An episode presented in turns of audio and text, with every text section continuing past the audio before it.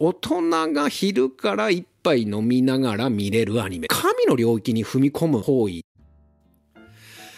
エンタメ好きの大人たちへお送りするながら聞きチャンネル、杉谷正明の一人演芸協会です。にせんにじゅうさんねんじゅうがつにじゅうろくにちより配信が開始されたアニメプルート、Netflix で限定で配信されているわけですが、いちわ約ろくじゅっぷん、全はちわで完結でございます。今日はまずこのプルートとは何なのかという話を簡単に紹介をさっといこうかなというふうに思うんですが、遡ることせんきゅうひゃくごじゅうねんだいですね。せんきゅうひゃくごじゅうにねんから連載が開始された手塚治虫先生による鉄腕アトム。鉄腕アトムはさすがに若い世代の方でも聞いたことあると思うんですが、これがせんきゅうひゃくろくじゅうはちねんまで連載されているんだけども、せんきゅうひゃくろくじゅうよねんからろくじゅうごねんにまでかけて鉄腕アトムの中で史上最大のロボットの巻という話があったんですね。これ後に地上最大のロボットというふうに対タイトルは変わっているんですが、この話があ、まあ、プルートという、うまあ人と戦う人じゃねえやあロボットと戦うためだけに作られた戦闘マシンみたいなプルートというロボットがいて、世界にななたいのまあ最強ロボットを倒すために作られたみたいなプルートという、うまあ話があるんだけども、まあ、この話は当時アトムと並ぶほどの人気があった鉄人にじゅうはちごうに対抗して描かれたロボットロボットバトルものというふうに言われている言われていて、で、えー、そうだあこれね YouTube 公式 YouTube でこのアニメ、えー、鉄腕アトムの地上最大のロボット編が無料でアニメで見れるので、興味ある方は概要欄から飛んで見ていただければなと思うんですが、でこの鉄腕アトムというのは公式設定ではにせんさんねん誕生なんだよね。にせんさんねん誕生なので、まあ、にせんいちねんかにせんにねんぐらいからまあ虫プロ手塚あプロとですね、えー、まあいろんな編集者とかね、なんかこうにせんさんねんに向けてなんかやろうみたいなね、えー、鉄腕アトム誕生再キャンペーンみたいな感じでなんかやろうという話が出ていたんだろうね。で、えー、浦沢先生のところにもそんな話が来て、えー、浦沢先生何かやりませんかみたいなところで、で浦沢先生にとってこの鉄腕アトムという話はごさいの時に初めて読んだ、読んだらしいんだけど、もう全漫画の中央にに鎮座しているようなイメージがあるというふうに、まあ、先生はお話しされていて、で、えー、なんかこう自分にとっては非常に大きな存在のものであるだけに、なんかちょっとイラストをいちまい投稿するとかトリビュート的になんかやるとかでいいのかね、そもそもこういうのってみたいな。あの長崎隆さんっていう、う、まあ、漫画原作家、うん、浦沢先生とよくタッグを組んで、えー、いろんな作品を世に送り出している人ですが、その人と打ち合わせをしたりしている時に地上最大のロボットこのプルートの話をもうリメイクしちゃうぐらいの気骨のある漫画家はいないもんかねなんていうような話をこぼしていたところから、あ虫プロとの打ち合わせとかの時にねいた時から長崎さんがなんかそんなこと言ってたらしいねみたいな、まあまあそれはねちょっと話の流れでねみたいな、いやでもさあの話ってリメイクってこういう感じでこうなって、あでもそしたらこういう感じでこうなると面白いですねって話が盛り上がって、もうなんだったらあんた言うやっちゃいなよみたいな、あまあ今の時期こういうこと言っちゃいけないあのちょっとどう書いたら浦沢くんがみたいな、うーんつってこう浦沢先生も多分話があ膨らんでいったんでしょうね。で話が膨らんでいってしまうとやりたくなる描きたくなったのか、あ虫プロ手塚先生の息子さんですよね、手塚誠さんにお話を持っていった。最初は断られたらしいんだけども、最終的にはあやりましょうということになって、えー、浦沢先生があ書く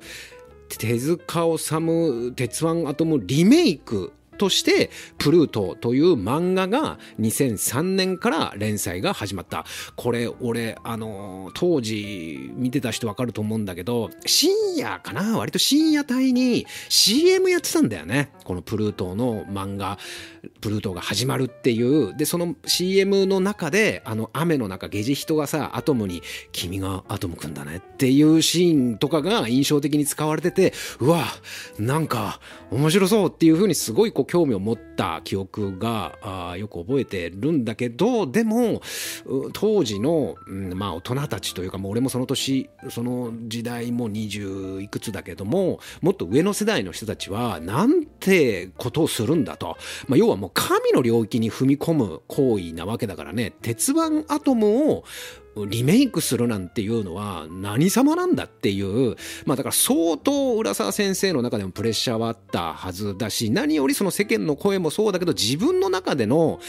うん、だって漫画、全ての漫画の中央に鎮座しているっていうものに手を加えていくわけだから、なんかあれなんだよね、もうジンマシン出ちゃって、なんかもう具合悪くなっちゃったって確か言ってたような気がするんだけど、まあにせんさんねんからにせんはちねんぐらいまでかな、あこちらもまあ全はちかんで完結している作品になるんですが、このプルートが、えー、ようやく冒頭の話になりますが、にせんにじゅうさんねんじゅうがつにじゅうろくにち、先月から Netflix でアニメとなり配信が開始されたと。で、えーまあ、約にじゅうねん近くここまでアニメ化の話が何度も出ていたのにもかかわらず、これも実写化の話もずっと前からあるらしいんだけどね、今だからどんぐらいまで話が進んでるのか分かんないけど、えー、とここまでアニメが実現、話が出てたのにもかかわらず実現しなかった理由は尺と予算というふうに言われているようで、まあ、例えば映画だったら興行的なものを考えても、まあにじかん、長くてにじかんはんぐらいが限界だろうと。でもこれにじかんはんに収めんな、ちょっとしんどいんだよなプルートはなと。だったらまあシリーズものに し, しましょうと。うん、例えばにじゅっせいきしょうねんは全さんさくあるよね、あれ映画でね。俺はちょっとあれはあんま面白いと思わなかったんだけど、でまあでもシリーズ化っていうのも、うーん、いっさくめがヒットしないと後に続かないでしょというのがあると。でまあモンスターがそうだったようにさんじゅっぷんのアニメという話もきっとあったんだとは思うんだけども、まあ、近未来ものになるから、この作画クオリティっていうの、そういうものがかなり高くないといけないからこそ予算が非常に必要になると。深夜さんじゅっぷんアニメの予算がどんなもんなのかわからないけども、当時のねちょっと厳しいなということで、まあ登っては消え登っては消えと話がね、そこでこう尺とか予算とかを全てクリアできたのがネットフリックスであったと。なんかそういうのを多いよね、やっぱクリエイターの制作側のこうなんつうんだろうな、思いというか悩みというか、そういったものをネットフリックスという受け皿が全てことごとく解決していって、まあネットフリックスもそういったクリエイターと共に手を組みながらどんどんどんどん成長してきているというような印象を受けるんですが、でこのプルートの感想としては、ん僕がスレッズかなにも投稿したんだけども、大人が昼から一杯飲みながら見れるアニメですね。僕はまさにそんな感じで視聴して、えー、楽しい時間だったなというような感想で、で非常にこう忠実に漫画プルートを再現できているので、漫画プルートを読んでいる人は読んだ人は確実に楽しめる内容になっているんではないかなと。それからまあ声優陣もね豪華だし、非常にこうそれぞれキャラクター、あの登場で登場してくるキャラクターと声が合っているので、なんかもうすごく見やすかったですね。あのね、俺あの声の形っていうあの漫画好きなんだけども、あの聴覚障害の女の子の、まあ、学園ものというというか、うんまあ、そういうは、まあ、漫画があるんだけどね、こういうの形っていう漫画で、何年か前にあれはあれも確か映画化したんだよな、アニメでなったんだけど、でそれも見たんだけど、まあね声優が合ってなくて、声の形は、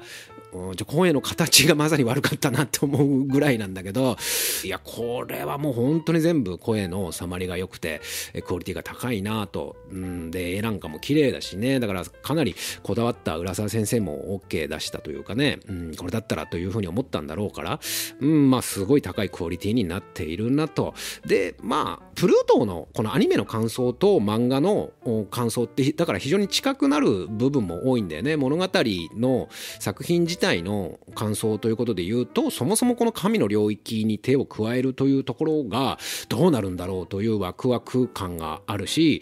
リメイクする面白さっていうのがあるよね。この鉄腕アトムの話はプルートとアトムが主体で描かれる話なんだけど、漫画プルートの方は浦沢先生の方ではこのゲジヒトというドイツの刑事ロボットト観点から描かれていくので、まあ面白いんだよね。そこのなんか観点というか、この原作を原作というかこの鉄腕アトムの話をこういう風に展開するかっていう、まあ面白さがあるよね。で、その浦沢先生が得意とするそのサスペンス的な展開の見せ方っていうのもまあ見事だし、その演出力というか構成力も見事だし、相変わらずその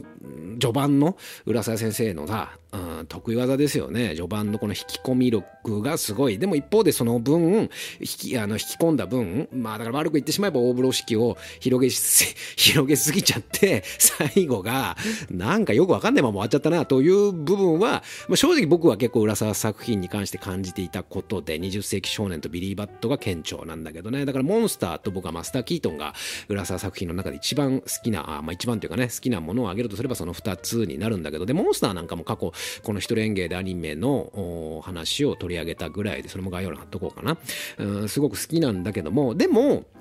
まあまあこのプルートも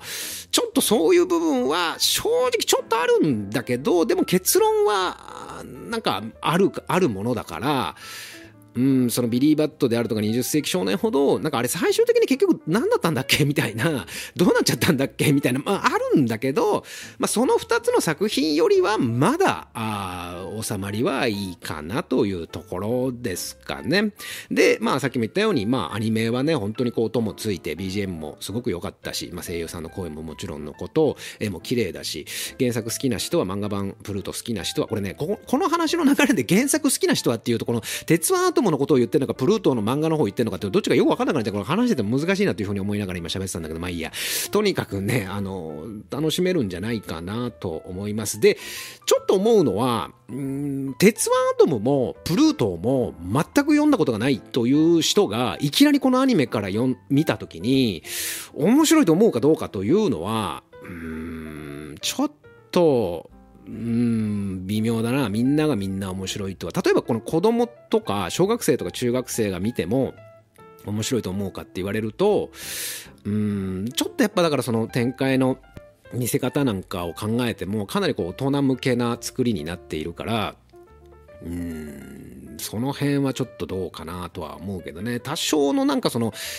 予備知識はいらないんだけど、なんかこの浦沢作品に一個でも触れたことある人だったら楽しめるとは思うんだけどね。全く浦沢作品にも触れたことないし、プルートも全く知らないという人にはもしかすると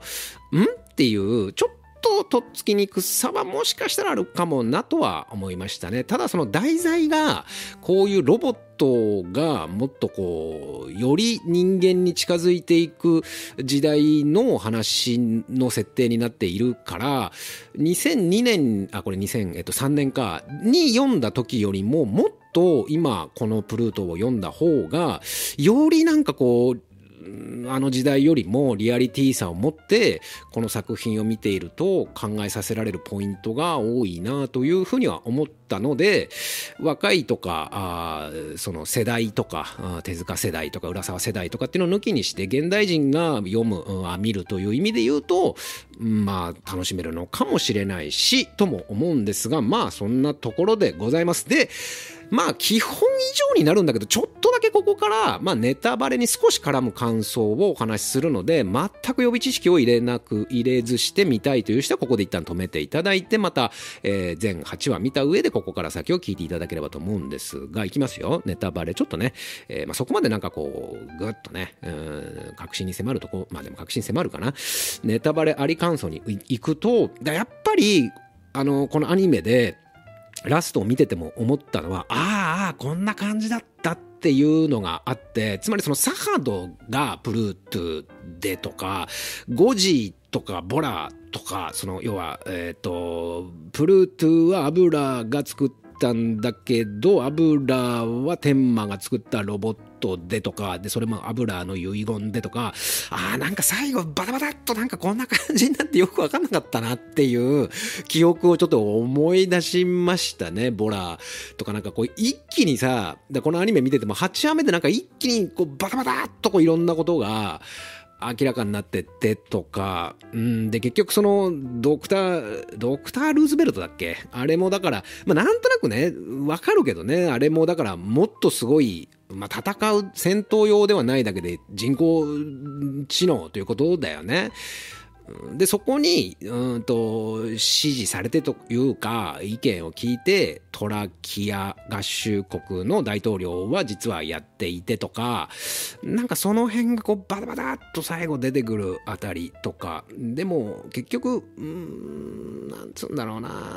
あのだからそのドクター・ルーズベルトの、まあ、背景であるとかブラウなんとかっていうやつは結局どういうあれで人間を殺してしまうしまったのかとか、なんかそこってそこまでなんか描かれなかったよね。だから少し気になるポイントを残しつつ最後すごい勢いでバタバタっと終わっていくっていうのをアニメ見た時に、あ原作もなんかそんな感じだったなっていう風には思ったので、少しこう終盤にかける、まあだからさっきも少し触れたような浦沢先生あるあるの、まあ、最後がちょっとなっていうのは、まあ、感想としてあるんだけど、でもこれもさっき言ったようにまあ原作、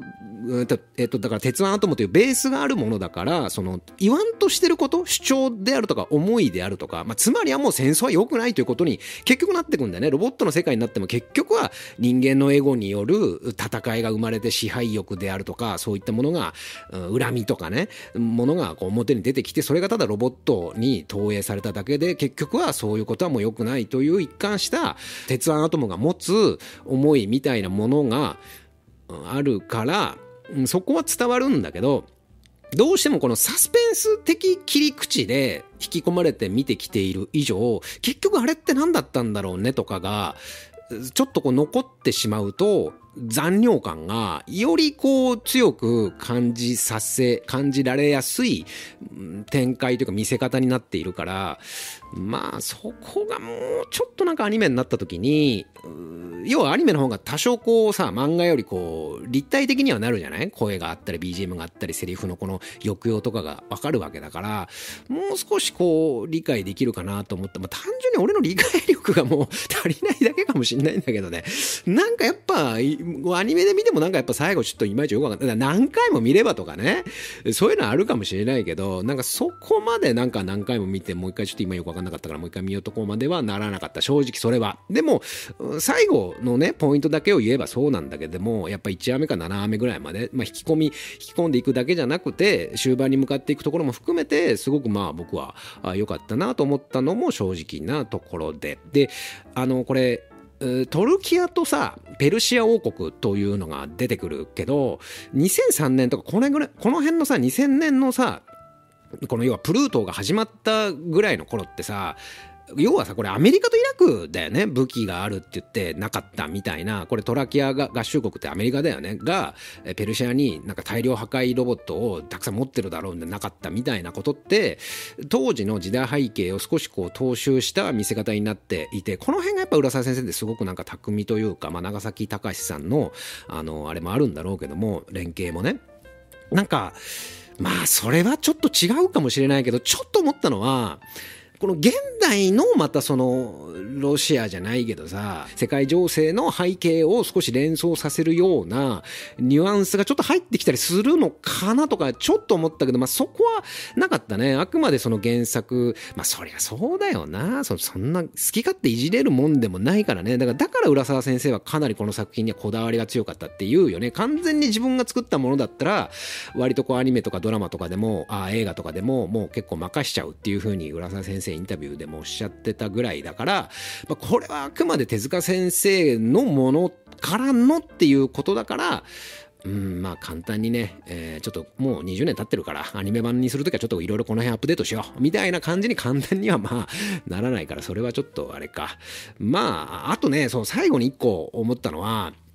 うん、細かいところなんだけど、ロボット出てくるでしょ、あのななたいのロボットじゃなくて旧式ロボット、旧型ロボット、例えばメイドロボットとかさ、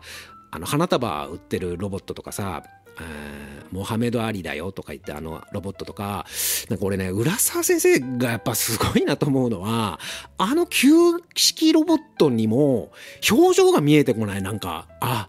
悲しんでるなとか、なんか今どんこういう表情なんだろうなっていう、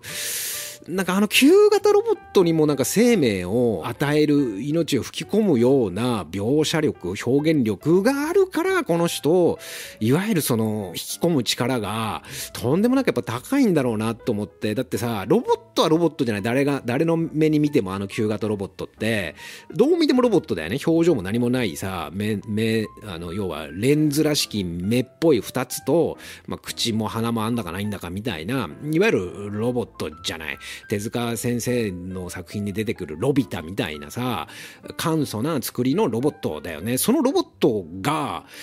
なんかすなんかほんとさ、悲しんでるように見えたり怒ってるように見えたりするのって、